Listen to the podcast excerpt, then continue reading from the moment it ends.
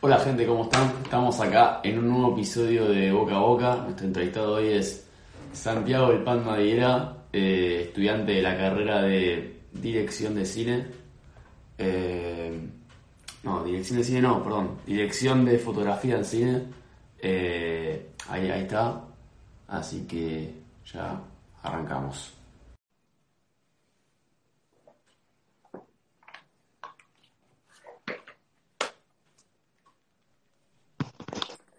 Santi. Tengo que dar vuelta a la cámara, ahí va. Ahí va. ¿Qué onda? Todo bien, por suerte. ¿Vos cómo andás? Bien, en mi primer video de Instagram. Siempre hay una primera vez. Sí, para todo. Para todo. ¿Cómo vas con la Facu? ¿Muchas entregas?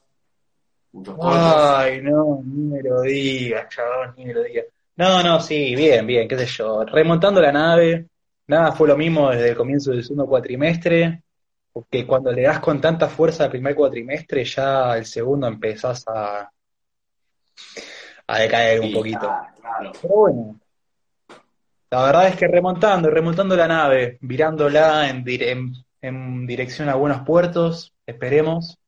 En cuanto a los cortos, mira, eso sigue bastante varado, porque como la principal fuente de apoyo de, todo fuquense es la facultad misma, y la facultad medio que en todo lo que es presencial está como en stand-by, nunca terminás de saber cuándo es que se van a terminar dando las cosas. Eh, pero, por ejemplo, para grabar con la facultad, yo tengo recién previsto para febrero grabar. Eh, y después de eso, abril. Más allá de eso, hay cositas por de la facultad. Eh, algún videoclip, alguna publicidad. eh, pero todo lo que es corto, sí, está como ahí en manos de la facultad. Claro. No, con esto que me decís, la, la carrera de cine, cualquier carrera relacionada con el cine, pierde mucho con, con la virtualidad, mucho más que cualquier otra carrera. Sí, sí, pierde una banda. De hecho, no es tan fácil para un estudiante de cine decir, no está, no, no es, no es, o sea, a mí lo que me pasa con mucha de la gente que, te- que es amiga mía y que estudia algo, qué sé yo, cualquier otra carrera que no tenga que ver con el arte, me dicen, no, a mí medio que me da lo mismo la cursada virtual, eh, o, o podría seguir cursando virtual toda la vida. Y yo le digo, la verdad es que a mí me cambia una banda justamente porque mm, más allá de la parte teórica está la parte práctica que te diría esencial del cine. Sin la parte práctica vos realmente es como que sentís como que estás ahí a medias, todo, constantemente. Eh, más que nada en dirección de fotografía, porque por ejemplo, si vos estudias dirección de cine, medio que es lo mismo el, práctico, pero en dirección de fotografía, en el práctico, vos estás ahí como constantemente conociendo nuevos equipos, armando puestas de luces y, reconociendo ciertos problemas en conjunto, que, sabés te podría llegar a presentar en un, en un, en un rodaje. Entonces sí, es como una pérdida la virtualidad, una pérdida como bastante, bastante marcada. Hola, Octa. Ahí está Octavio, el director de, de La Ratonera, Invitado especial. invitado de lujo. Bueno, Santi, Eh, eh, así como para arrancar, quería preguntarte por qué decidiste estudiar la, esta, esta carrera tan interesante como lo es eh, dirección de fotografía en cine, cómo fue tu proceso de elección vocacional, eh, en qué situación estabas, un poco de eso. Lo, lo que debería decir primero que nada es que estudiar cine no fue una decisión, sino que fue una certeza toda la vida. Eh, va, quizá decir toda la vida es medio exagerado. Yo siempre supe que quería hacer algo que tuviera que ver con la creación. En una primera instancia a mí me gustaban mucho los cómics eh, y dibujaba y escribía cómics. En alguna otra instancia me, me, me fui más por el lado de la literatura y escribía bastantes cuentos. Eh, pero siempre estuve como más que nada fijado en el cine. El cine siempre fue una constante en, en todo lo que eran estos distintos intereses que tuve. ¿no? Y medio que terminó siendo como el, camino que más sentido tuvo, a diferencia del camino que más me cerrara, que eso es otra cosa. Eh, era el que más sentido tenía, porque yo siempre todo lo que pensaba tenía que ver con imágenes y puntualmente tenía que ver mucho con esta cuestión del movimiento. Más que nada cuando empecé a ver más, más, más cine, cuando empezaba a ver más cine y empezaba a tener una noción sobre, sobre quizás lo que era el cuadro, eh, cómo se distribuían las cosas en el espacio. Era algo que a mí me empezó como a llamar más la atención que dibujar o que escribir un cuento, en donde vos tenías que armar la imagen en tu cabeza. Em, entonces, medio como que fue algo que se terminó convirtiendo en una certeza cuando entré a secundaria. Tipo, en primer año de cine, en primer año de colegio yo ya sabía que quería estudiar cine y básicamente cuando llegó quinto año, para mí ir a visitar las facultades con el colegio era una oportunidad para no hacer nada en el colegio, justamente porque yo ya sabía que iba a estudiar cine. Entonces íbamos a la ditela y era como decir, de esta ah, fe de, no sé, language. Digo, claro, eh, claro, pero dirección de fotografía me enteré que quería estudiarlo cuando terminé el primer año de la FUC porque en todo lo, en todo lo que eran los rodajes que, teníamos, yo por alguna razón terminaba siempre en el departamento de fotografía y, y me re gustaba lo que hacía ahí, tipo, realmente me re gustaba y acto seguido rendí el final de foto, que lo, lo di como súper súper afilado y como que me vi, me, vi en esa situación y dije, bueno, me gustó mucho lo que estuve haciendo en foto, me di cuenta de que ahí trabajo mucho más que lo, en dirección y me interesa mucho lo que acabo de estudiar en, para este final y dije, bueno, segundo año serán foto, dirección de fotografía y es, hasta el día de hoy que sigo en dirección de fotografía. Eso, esa sensación, viste, de, que te llene lo que estás estudiando. Viste que por ahí hay algunas materias que, que vos las haces menos por compromiso, que si, vos, que si fueran electivas no las elegirías. Claro, Es cuestión de la cátedra, ¿no? ¿Cómo la da la cátedra? Porque puede ser el material, el contenido muy bueno, pero mal dictada. Totalmente. Es que bueno, en realidad, materias que haces por compromiso, hola Mati, materias que haces por compromiso las haces constantemente, te digo. Esa es la constancia que hay en la facultad. Las materias que te chupan un huevo. Eh, perdón, no sé si se supone que tengo que usar ese vocabulario en este video. Pero. hay, que ser, auténtico, si, si te nació. Bueno, bueno, está bien. No, no, no me se ve si igual que me puedo poner bastante ácido. Pero bueno, la cuestión es que. Educativo igual. Pero, está bien, está bien, está bien, está bien. Me parece muy bien. A todo esto me olvidé lo que iba a decir. Pero bueno, sos libre de hacer otra pregunta. Eh, no, sí, este quería preguntar también un poco cómo es la FUC, eh, que es de las universidades de cine más, más reconocidas eh, en, todo el país. Eh, es una universidad muy peculiar que no supongo yo que debe tener una estructura distinta a cualquier otra universidad. contanos un poco sobre eso. No sé qué tan distinta es la FUC a, otras universidades. Lo único en lo cual cambia es en esto que te decía recién con respecto a, a las prácticas en donde de repente las prácticas son algo como muy, con una diferencia bastante marcada, ¿no? Con respecto a lo teórico. Porque de repente en el práctico no es que estás haciendo, no sé, no sé qué hacen los prácticos de una facultad cualquiera, pero el práctico de la facultad de cine de repente es re divertido, tipo, estás ahí como usando equipos, cosas rarísimas, ¿viste? Como diciendo, de repente cae tu profesor y te dice, esto es un micrófono y vos agarrás el micrófono y estás así, es como decís, oh, chabón, esto es lo que hace la gente en las películas. Y, es, y, es, y es realmente como un, es un sueño, tipo, estar ahí en el práctico de la facultad de cine.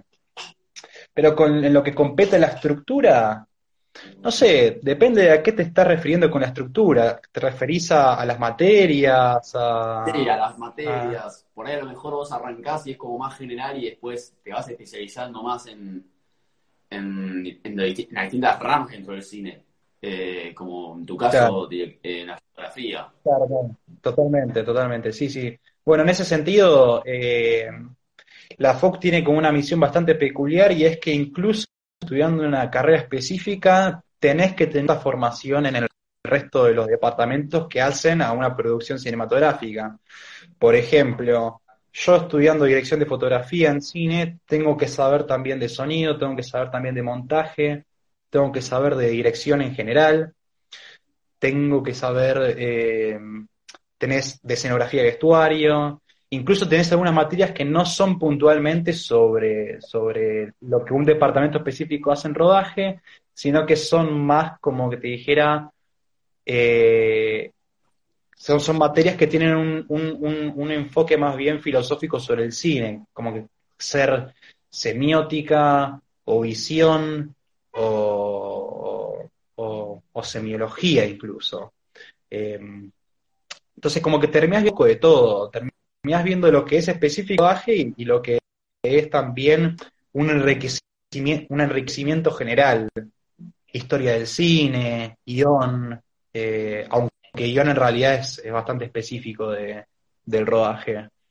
Eh, es como que tenés un panorama muy amplio en, en, lo que es el programa de la Facultad de Cine, en la FUC. Claro. Sí.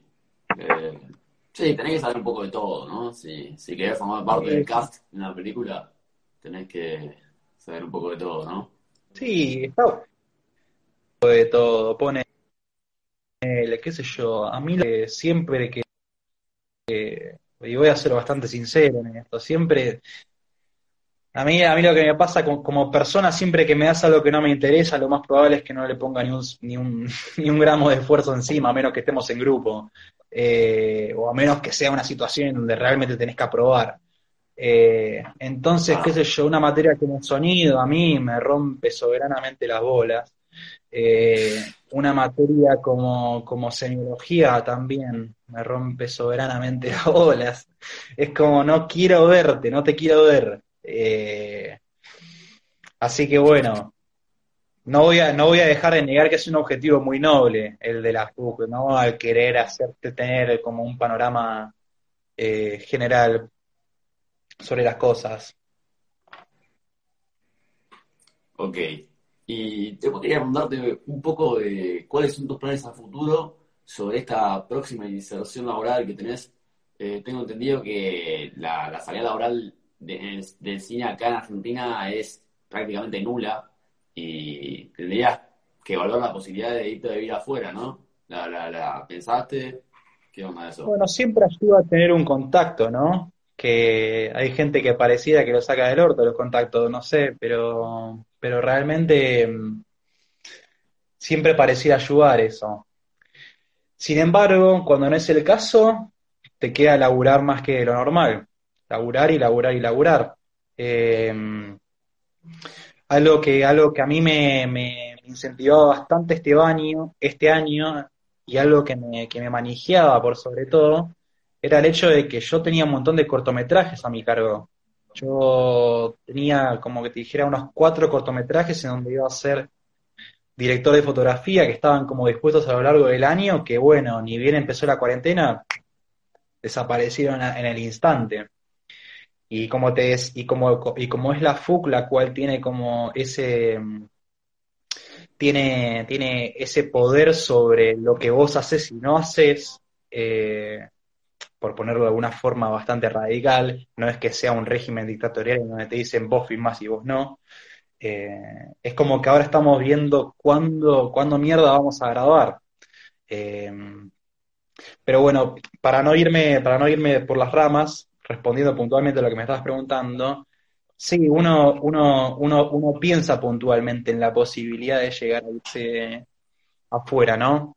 Por ejemplo, lo que lo que yo estoy haciendo en la facultad ahora mismo es una tecnicatura, lo cual me abre la posibilidad de hacer una licenciatura en el futuro. Y cuando uno piensa en esta cuestión de encontrar contactos, de conocer gente con la cual trabajar y de crear estas relaciones de trabajo, se pone a pensar qué tan bueno estaría en hacer esas relaciones afuera, ¿no? Y pensando en eso puntualmente, yo creo que estaría bueno, y es algo que pienso, eventualmente poder hacer la licenciatura afuera en vez de hacerla en la FUC. Es decir, terminar la tecnicatura acá y encontrar algún lugar en alguna parte en donde yo pueda hacer esa tecnicatura. Da la casualidad de que yo, como estoy sacando la ciudadanía europea, estoy pensando en Europa puntualmente, como un lugar a donde yo podría irme a hacer una licenciatura. Ahora, ¿qué país? No sé. Eh, pero sí, digamos que la cuestión laboral pasa más que nada por eso, por qué es lo que haces como estudiante, qué es lo que, cómo es que vos pasas el tiempo como estudiante, ¿pasa más tiempo estudiando pasa más tiempo filmando? Eh, y es, y es, y es, y es filmando primordialmente que vos vas conociendo gente. Claro. Este, después también quería preguntarte, o sea, sos un tipo con un perfil bastante artístico, bastante creativo, bastante out of the box, por así decirlo. Eh, te gusta la música, te gusta la fotografía. ¿Cómo crees mm. que aportás al producto final de, del cine, que en este caso sería la película? ¿Cómo, qué, aporte pensás que, por qué considerás que es importante eh, esas, esas ramas en la, en, la música? Ok, bueno, por un lado está la respuesta de cómo es que el director de fotografía aporta en la película, ¿no? Para ponerlo en un término, en, términos bastante formales, bastante básicos, mi principal función como director de fotografía está en poner en escena, lo cual quiere decir que yo tengo un trabajo que es bastante cercano al, al del director. En cierto punto uno se pensaría como una extensión del director, porque viene un director y te dice, yo quiero grabar esto de tal y tal manera. Entonces te puede llegar a presentar un guion y decirte, mi historia se trata sobre esto y esto y esto. Estos son mis personajes. Este es el momento del día en el que transcurre principalmente el guion. Entonces yo en base a eso pienso qué equipo vamos a usar para filmar. Por ejemplo, qué cámara vamos a usar, qué lentes vamos a usar, si va a ser en digital o va a ser en fílmico. Eh, y, todo, toda una cuestión que están relacionadas con equipos más específicos del, rodaje, ¿no? Eso, eso en términos básicos. Ahora, yo como director de fotografía, cada una de esas decisiones, con qué voy a grabar, con qué lentes, todo eso, lo tomo siempre pensando en el guion. Porque yo me pongo a pensar cómo me aporta esta cámara, en el caso de que fuera digital, a, a, la historia que yo voy a contar. Cómo me aportan estos lentes a la historia que yo quiero contar cómo me importa esta distancia focal específica de este lente específico para un determinado personaje, por ejemplo. Yo, para variar, y en realidad esto sería como una de las cosas más esenciales que hace un director de fotografía, tengo una decisión eh, muy importante sobre lo que es la iluminación. Y, ahí está como, ese es el crayón predilecto del director de fotografía, por así decirlo, la luz. Eh, la luz y el color, independientemente de lo que se refiere al, encuadre y a los movimientos de cámara. Eh, la luz y el color es como que terminan siendo el arma de elección del director de fotografía.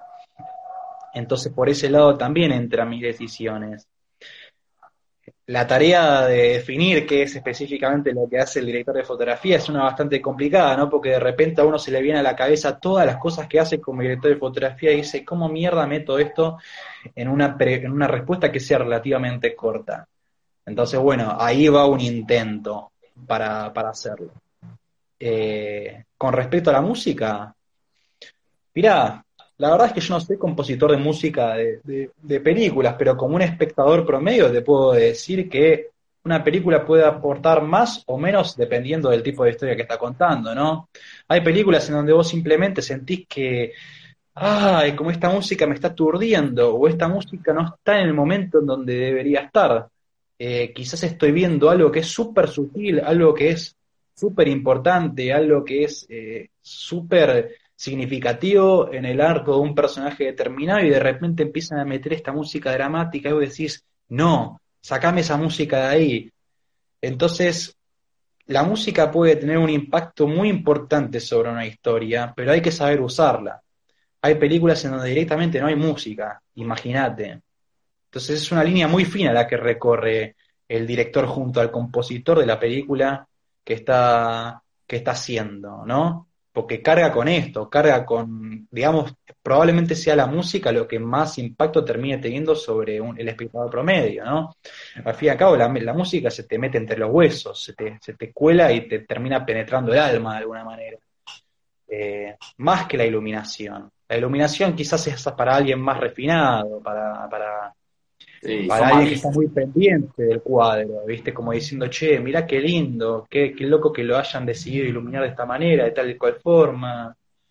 La música, en cambio, es algo más universal, tipo, está todo el mundo pendiente. Es algo más, que, atrae más, ¿no? O sea, es algo, o sea, yo te pongo, no sé, una, una, historia de Instagram con música y una sin música, yo te aseguro que vas a dar más tiempo la que tiene música, porque te, te atrapa. Claro, exactamente. Y por el otro lado, la gente se daría cuenta con mucha facilidad en el caso de que, o sea, imagínate que nosotros ahora estuviésemos hablando y hubiese música de fondo, la gente se daría cuenta, pero la gente no necesariamente se daría cuenta de que yo tengo esto apagado. Claro. Tipo, el hecho de que me vieran azul sería como, no sé. distinto. pero Después, después una persona más refinada se da cuenta de que es bastante más presentable una cara que está iluminada así. A ver, yo le voy a cambiar. Ahí. ¿Se dieron cuenta que cambié, cambié la luz? No. No. un poquito más por ahí. No cambia nada.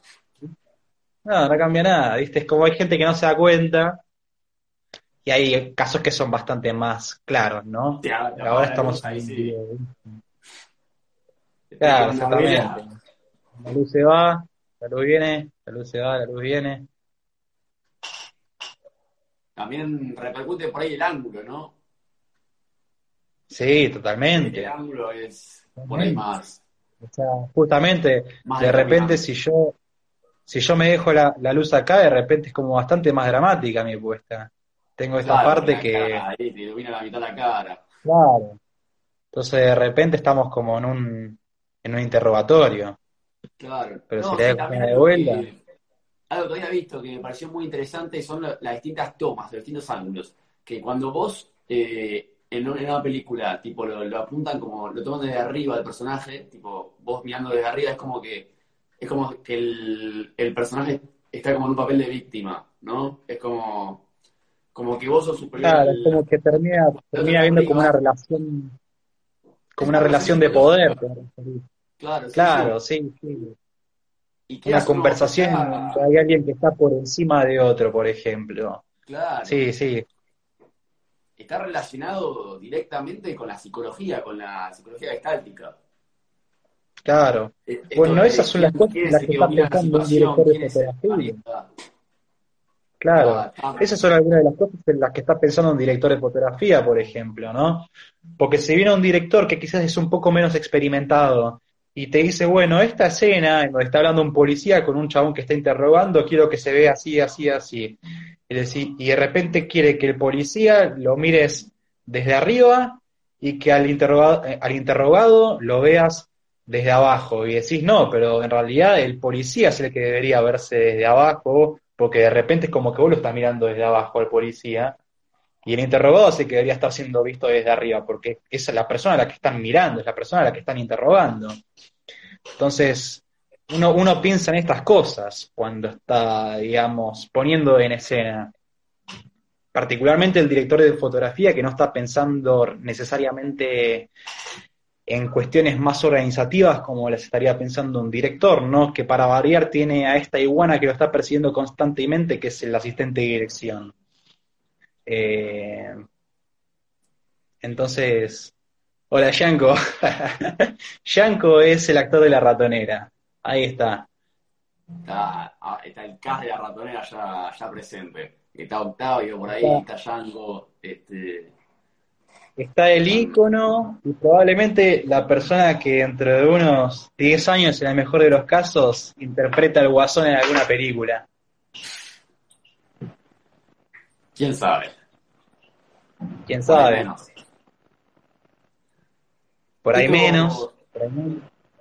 Esto que estábamos hablando recién me pareció muy interesante, Sandy. Eh, de los distintos ángulos de, de la iluminación, de esos pequeños matices, ¿vos crees que todo lo que es la fotografía dentro de la dirección de fotografía, ¿está, ¿crees que está relacionada estrechamente con, con el diseño y el arte?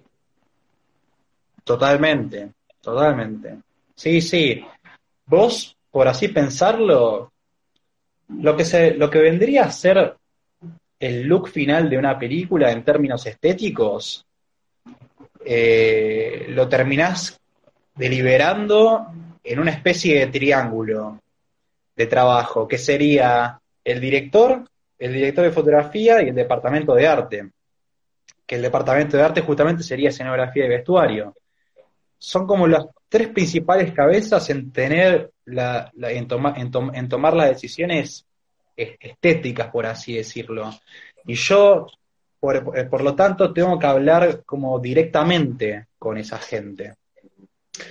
La, relación particular que hay con el departamento de arte es que está justamente ligado con estas cuestiones que se refieren a, por ejemplo, los materiales con los que están conformados eh, la escenografía, el vestuario, que van a, esos materiales van a terminar reaccionando de una forma u otra a la luz, ¿no? Porque de repente, si, si las paredes son negras, yo no hay mucho que pueda hacer con la luz en términos de, de rebote, ¿no? Porque se usa mucho el rebote en la iluminación, eh, en, la, dirección de fotografía, por decirlo así, como profesionalmente.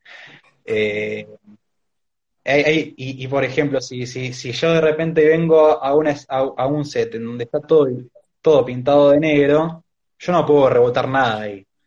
Y si yo quisiera rebotar algo ahí, por ejemplo, y el hecho de que todo sea negro no es fundamental para la película, sino que es una decisión meramente caprichosa, yo puedo ir y decirle al director o la directora de arte, che, haceme la segunda, me estás pintando toda la pared de negro, no, no nos sirve de nada en cuanto a lo que se refiere al guion, dale, ponete una pared un poquito más, un poquito más linda, no sé, por ejemplo, para ponerlo de una forma muy burda. Eh, entonces, sí, es como termina siendo una, relación bastante importante la que tiene el director de fotografía con el director o la directora de arte. Eh, porque imagínate, en otro caso, imagínate que, un, que, un, que la persona que está a cargo de la escenografía y el vestuario de repente me vista todos los personajes de blanco. Y yo los ilumino y pa, de repente me van a reflejar un montón de luz. Y yo, no, se ve horrible, se ve horrible. Es como, ponerle algo gris, no sé. Eh, claro, claro, son cosas que se tienen que hablar. las cosas que yo hago las tengo que hablar con el departamento de arte y las cosas que el departamento de arte hace las tiene que hablar conmigo, porque si no terminan pasando estos problemas, ¿no? De repente llegas y están todos los actores vestidos de blanco y eso no tiene factor alguno de incidencia en el guion, por ejemplo. Y decís, no, chabón, si si esto no tiene nada que ver con el guion y para variar se va a ver feo, no me los vistas de blanco. Eh, así que, así que sí, tipo, es, es muy fundamental el diálogo entre el departamento de arte y el departamento de fotografía. No quiero hacer parecer a, la gente del departamento de arte como si fueran los malos, ¿no? Tranquilamente yo me podría mandar una cagada. Eh, ah, pero, sí, sí, son...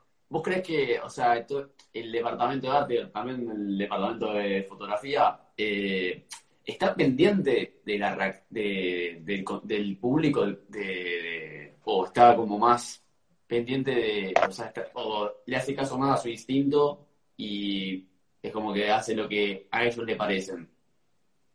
Y el instinto termina siendo el, digamos, el principal factor por el cual terminas decidiendo algo. Eh, obviamente, el la forma en la cual el espectador pueda llegar a tomárselo termina siendo como un otro factor que es esencial en pensar las cosas. claro, porque vos no te podés poner muy abstracto en las decisiones que tomas. Porque en algún momento querés que el espectador entienda qué es lo que estás haciendo y querés, querés reforzar la historia que el espectador va a estar, eh, digamos, digiriendo. Entonces vos estás diciendo, ¿cómo puedo hacer esto para no ser tan abstracto y que el espectador pueda entender qué es lo que está pasando, ¿no? lo cual no significa que le vas a estar dando el servido en bandeja todo. Por el contrario, porque justamente las películas, las peores películas terminan siendo las que te sirven todo en bandeja. Eh, pero, pero justamente tiene algún tipo de incidencia lo que, el, eh, lo que el espectador podría llegar a pensar cuando vos estás tomando decisiones eh, relacionadas con, con, esto que estamos hablando. Es una línea muy fina, ¿no? Eh, o sea, vos pensás que la película tiene un gran peso en un aspecto literario. o sea, eh, más, más allá de las decisiones, del diseño, eh, tenés que ser una trama, tenés que ser uniforme, ¿no? ¿no? Que una escena esté en todo blanco, una escena todo, todos en, de negro, ¿tenés? Sí, bueno. sí, sí, bueno, justamente al, al, espectador, yo hablando de, de, un simple espectador. Claro, claro, claro obvio, por supuesto. Eh, justamente todo el trabajo de preproducción, que es el trabajo que haces antes de grabar o de filmar, eh, es uno que es vital para tener ese tipo de conversaciones. ¿Por qué vamos a hacer esta cosa de tal o cual manera? ¿Por qué vamos a vestir a esta gente de tal o cual manera? Porque todas esas decisiones terminan aportando al resultado final. Todas esas, esas, esas decisiones terminan dándole forma a la película. Porque tomemos una película una película popular, una película que probablemente todas las, estas 12 personas que están viéndonos hablar hayan visto. No sería lo mismo Guasón si de repente el chabón tuviese el pelo tenido de violeta. Porque el, color verde termina siendo, de una forma u otra, un color que a grandes rasgos termina siendo como representante de, la... Ah, no, no, no, de lo luminoso, pero sí de lo que es... Eh, eh, la esencia del Guasón, ¿no? Vos pensás que lo más allá de, con los cómics y más allá de la esencia del, Guasón termina siendo un color que es representante de lo malo, por ponerlo en términos llanos. Cada color tiene un significado, por ejemplo el rojo que tengo ahí atrás. El rojo lo se puede tomar de cualquier manera, pero una de las de las concepciones más comunes que se ha tenido a lo largo de la historia del cine sobre el color rojo es que, es, que es un color que alude a un peligro que se está por venir. Entonces, son, estas decisiones, por ejemplo, relacionadas con el color, son cosas que vos hablás con, con, el director, son cosas que vos hablás con la persona que está en arte. Porque, porque, porque claro, no vas a ponerle el el, al guasón de repente el color de el pelo de color rosa. Tipo, ¿por qué? ¿Por qué le pondrías el color de pelo rosa? El pelo de color rosa al guasón. Eh, son cosas que se hablan. Son cosas que se hablan y se hablan se siguen teniendo en cuenta cuál es la historia que estás contando. Ninguna decisión es tomada puramente por indulgencia. Acá hay una pregunta que me pareció muy buena no quiero demorarme mucho con esto porque quiero, quiero hablar sobre la ratonera, que para mí es un eje central de, y es una oportunidad increíble para poder que nos cuentes esto, eso. Eh, dice? Acá preguntan si, eh, si hubo un aumento del trabajo eh, por el consumo masivo de redes. Vos pensás que estamos todos en cuarentena, todos en una actitud bastante sedentaria, consumiendo más Netflix, más Netflix de lo, de lo normal. Eh, ¿Vos qué crees de eso? Mira, teniendo en cuenta particularmente la situación de Argentina y sabiendo que la, la, producción audiovisual no se retomó hasta hace muy poco, eh, lo que debería corregir es que lo que aumentó es la demanda de contenido, no necesariamente el, el, trabajo porque de hecho la gente, la gente de la industria audiovisual del, cine en Argentina, hasta, hasta hace no muy poco, seguía recibiendo bolsones de comida para poder mantener a, la familia.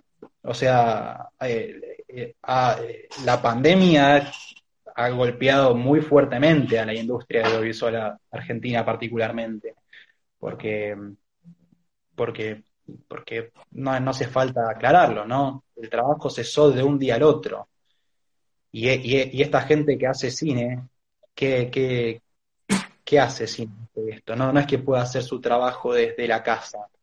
Eh, Porque vos estás constantemente grabando en distintos lugares, con distinta gente. Entonces, no, no, no diría necesariamente que lo que aumentó es, es, es el trabajo, sino que lo que aumentó es la demanda de contenido, que es una demanda que, fácilmente se, se, o no voy a decir fácilmente porque no sé cómo funcionan las, los, las compañías de streaming y cómo consiguen lo que la gente termina viendo. Pero lo que termina aumentando es el, contenido que se, que se encuentra en una página de streaming. Eh, básicamente. Este, bueno, ahora quería pasar a preguntarte sobre la ratonera.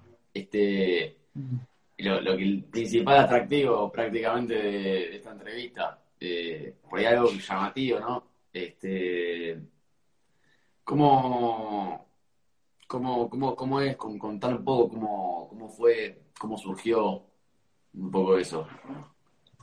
la ratonera es un mediometraje eh, que escribió y dirigió uno de mis más grandes amigos, el, doctor Octavio Lacaria, que si no se aburrió sigue por acá. Eh, y básicamente es mi primer trabajo como director de fotografía. Eh, es un trabajo que, un trabajo no, es un proyecto que hicimos, que encaramos en realidad en forma de triángulo, porque además de Octa y yo, está Lemu, que es el asistente de dirección, que también puede, que puede ser que siga por acá. Y, es por sobre todo un trabajo de mucho amor, trabajo de mucho amor y, mucha pasión, porque a diferencia de otros proyectos, fue uno en donde estábamos todos muy contentos con el guion, estábamos todos muy contentos con el trabajo que el otro estaba haciendo, y por sobre todo un trabajo en donde realmente le metimos le metimos. Y todas esas decisiones que yo te contaba que se toman previas a un rodaje, previas a la creación del producto final, eh, fueron decisiones que estuvieron como habladas constantemente, por lo cual todo en la ratonera termina teniendo algún sentido. Y es un sentido que, eh, la, gente puede ver, que la gente puede ver porque justamente nosotros no estamos pensando en términos abstractos, en, en cosas metafóricas. Entonces, independientemente de eso, eh, es, un mediometraje que realmente grabamos en muy poco tiempo para, para, durar lo que dura. Son 35 minutos que, que, grabamos en tres días o cuatro, eh, no me acuerdo ahora mismo. Y, fue, fue muy loco porque nosotros trabajábamos lo grabamos en, los, en, distintos fines de semana y, era como trabajar 12 horas, no, 12 horas, no, mentira, te estoy, te estoy pero 10 horas básicamente en donde estábamos, en donde entrábamos a la mañana a un taller en caseros y salíamos a la noche de ese mismo taller en caseros, habiendo terminado el día de, de rodaje, preguntándonos cuándo mierda se había ido el sol porque la, la, pasábamos tan bien que ni nos dábamos cuenta del tiempo que pasábamos ahí. Quizás la gente que hacía sonido sí se daba un poquito más de cuenta porque la gente que hace sonido siempre la pasa un poquito peor. Va, no sé. Eh, la realidad es que cuando, cuando, cuando uno trabaja como, como director, en el caso de Octa, y, y, asistente de dirección en el caso de Lemu, y director de fotografía en mi caso, estás como constantemente pum, pum, pum, haciendo cosas, todo el tiempo. Eh, no, no, tenés un momento de descanso. Y, realmente, además de que estábamos constantemente trabajando y además de que y además, además de eso estábamos haciendo algo que nos gustaba un montón, algo en lo cual nosotros creíamos y algo con lo cual teníamos mucha confianza. Y, y, resultó que no era una confianza que era ciega, ni mucho menos una seguridad que era ciega, porque al fin y al cabo la ratonera hoy día está en Amazon Prime, está está disponible para, Estados Unidos y para Reino Unido. Y de hecho, el año que viene, la ratonera va a comenzar un, lapso de cuatro años en donde va a estar en un canal de televisión llamado Shorts TV, que ahora mismo está como vigente en, en, en América Latina y en España. Entonces, no, no, es, eso, eso lo termina siendo como lo más loco de todo, ¿no? Porque nosotros en un principio pensábamos que esa seguridad era como una seguridad más o menos de, de principiante, como decir, ah, sí, ya la tenemos clara, lo cual no es verdad, no la teníamos clara. Medio que fue, terminó siendo la vida misma la que informó el proceso que nosotros llevamos a cabo para la ratonera. Pero, pero sí, la, la alegría más grande de hacer la ratonera, más allá de haber sido algo que, que hicimos entre amigos, es que, es que, es que le haya gustado a la gente, a tal punto de que de repente nuestro primer trabajo está en Amazon Prime. Entonces, es como, es, hablar de la ratonera siempre es algo lindo porque más allá de recordar algo que está en, en Amazon Prime, es, es recordar un momento de calidad que viví con amigos que- y en el que verdaderamente la pasé muy bien. Se, se te nota como que te apasiona, ¿entendés? Lo, veo. En tu forma de hablar. Eso, es muy lindo. Eh, es co- esto que me contás de hacerlo con tus amigos, no sé por qué se me vino la cabeza, viste, la, típica banda de Estados Unidos que, que toca en el garage, así, que no lo ve nadie, pero, pero sí, metiéndole y hasta que un día llegan a, no sé, a un concierto a Lollapalooza, no sé dónde llegan. Claro. Y sí, pregunta, somos, fuimos como una especie de banda de garage. aquí hay una pregunta muy buena que dice, ¿por qué crees que la ratonera llegó a Amazon Prime? Y principalmente por eso, porque, porque detrás de la ratonera hay gente que verdaderamente que creía en lo que estaba haciendo. Y hay gente que realmente se tomó el tiempo de pensar por qué estaba haciendo lo que estaba haciendo, por qué estaba tomando cada una de las decisiones que hoy se ven en la ratonera, los colores, el movimiento de cámara, las actuaciones, el guion. Todas esas cosas tuvieron un su trabajo justo y necesario. Y fue un trabajo con el cual cada uno está muy contento. Y por eso es que la ratonera para mí terminó llegando a Amazon Prime. Porque si nosotros hubiésemos encarado el mismo proyecto, pero con la mitad de las ganas que, le- que le pusimos, no estaría en Amazon Prime. Si, si nosotros hubiésemos encarado la ratonera y nos, empezá- nos empezáramos, nos hubiéramos empezado a mirar con bronca el primer día que llegamos al rodaje, probablemente tampoco hubiera estado en Amazon Prime, porque nos, nos hubiéramos estado tratando de saltar a la yugular por cada cosa que el uno le dice al otro. Eh, entonces, sí, la ratonera hoy está donde está porque, primero que nada, la hicimos con gente entre la cual nos respetamos y nos queremos mucho, eh, gente en la cual creemos y, y porque principalmente creíamos en lo que estábamos haciendo. Me parece que es por eso. Sí, no, eso, eso es muy importante. Supongamos que, que ustedes fueran todos unos genios que tuvieron, no sé, 10 años de experiencia con cortos, pero no se llevaban bien, no se conocían y estaban const- constantemente compitiendo quién era mejor. Les apuesto que, te apuesto que no hubiesen llegado a donde están ahora.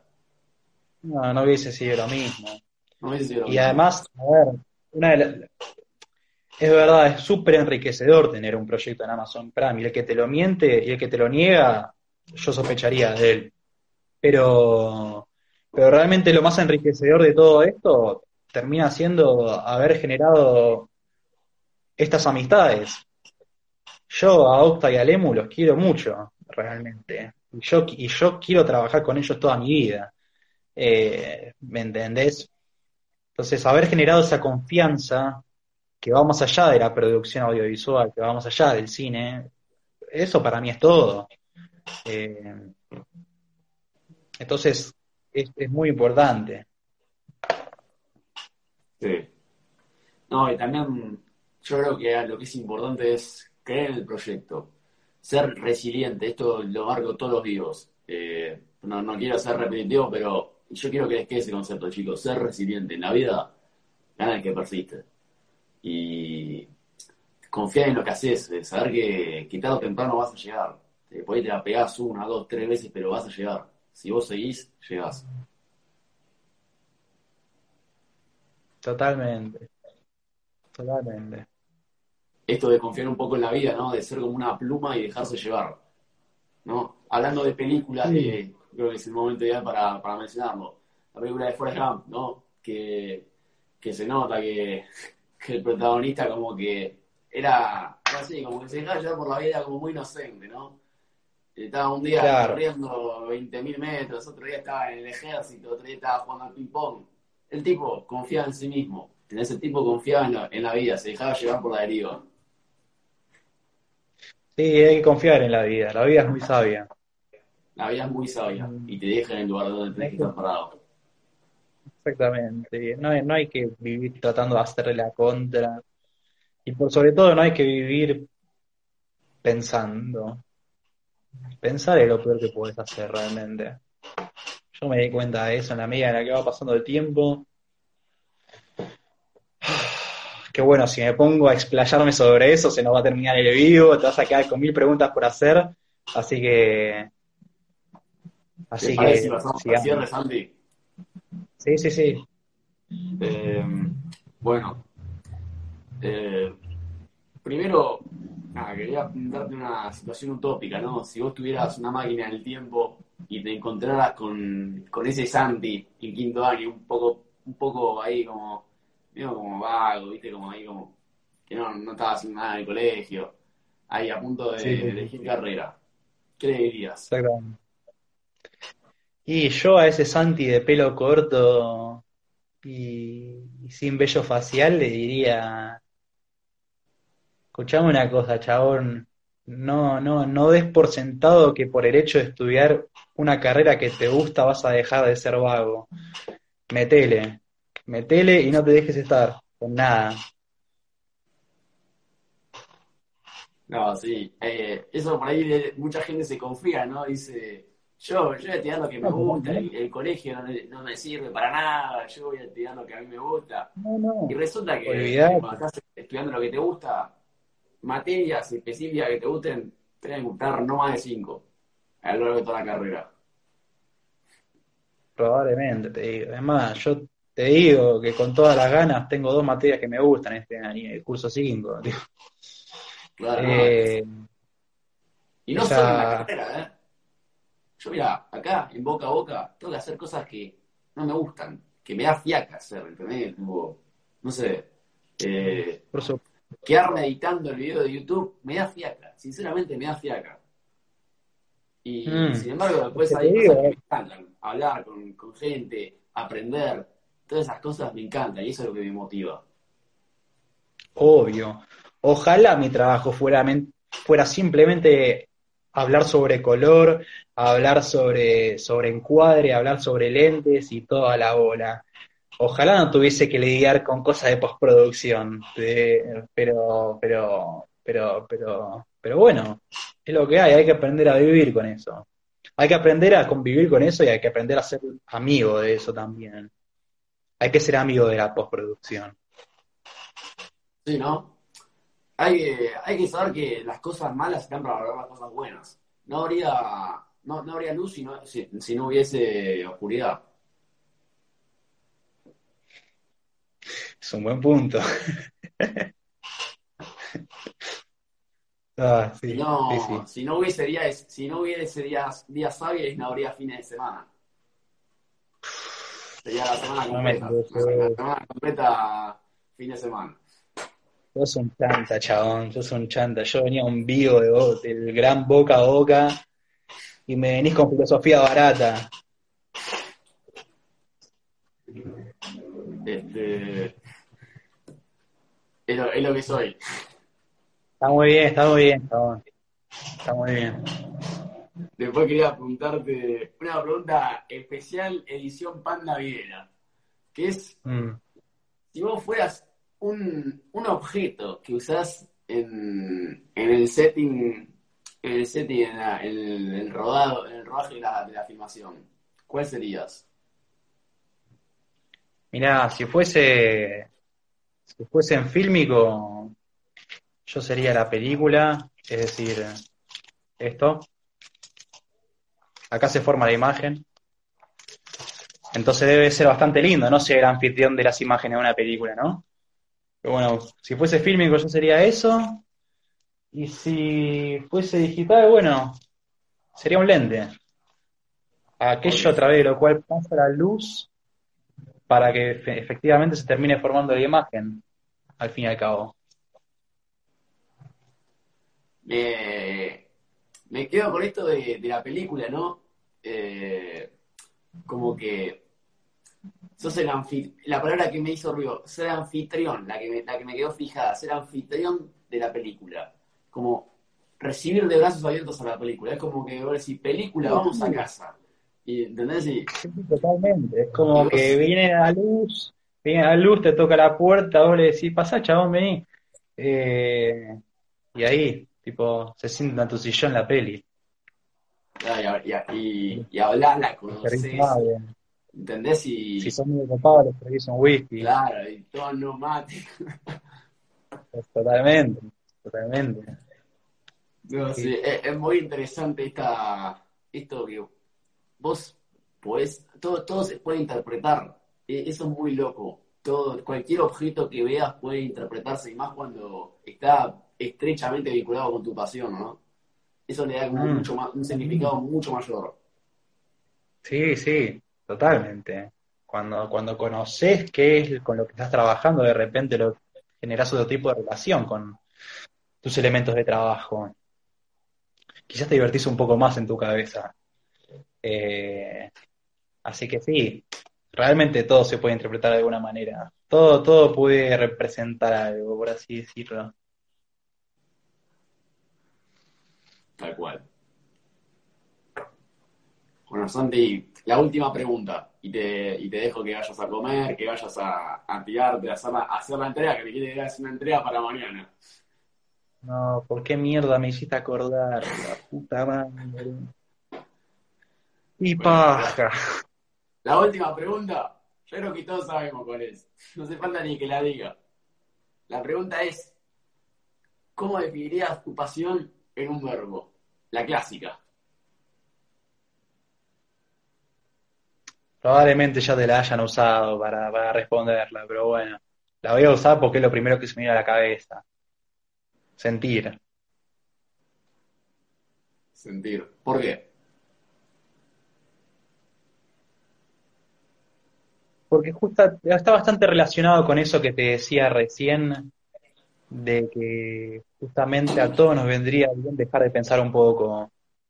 Creo que, y si lo pienso puntualmente en lo que yo hago, en mi profesión, el momento en el que más lo pensás, el momento en el que más pensás las cosas que estás haciendo, le das más vuelta que las que deberías, es el momento en el que las cosas se empiezan a estancar. Entonces, si uno sabe cuándo realmente dejarse llevar por el, por el sentimiento, dejarse llevar por la intuición, ahí es cuando más se sacan a relucir las virtudes de uno y las virtudes de un proyecto específico, por ejemplo. Eh, entonces sí, yo creo que usaría esa, esa palabra, sentir. Tal cual, ¿no? Eh, yo creo que cuando uno siente, prioriza el sentir antes que el pensar, termina siendo más auténtico, ¿sabes? Es como que no, no, no te haces la cabeza, no, no, no, no estás evaluando todo el tiempo, uy, digo esto, no digo esto. Esto, por ahí que estábamos, que al principio de la entrevista, ¿no? Que me dijiste, che, puedo decir una, una puteada. Y es, es parte, ¿entendés? No, no la pensaste, uy, no, por ahí hay un, un tipo grande que no quieren escuchar, que me vaya a quedar como un maleducado, ¿entendés? Ahí es cuando perdemos nuestra ciencia, cuando dejamos de ser humanos, o sea, pasamos a ser máquinas, ¿no? Pasamos a ser todos perfectitos, prolijos. Eso para mí no existe. Y el que, te, el que trata de imponerte eso está mintiendo. El que no pifia nunca, el que, el que es perfecto, el que es, el que es un capo, supuestamente. Claro, totalmente, totalmente. Sí, sí.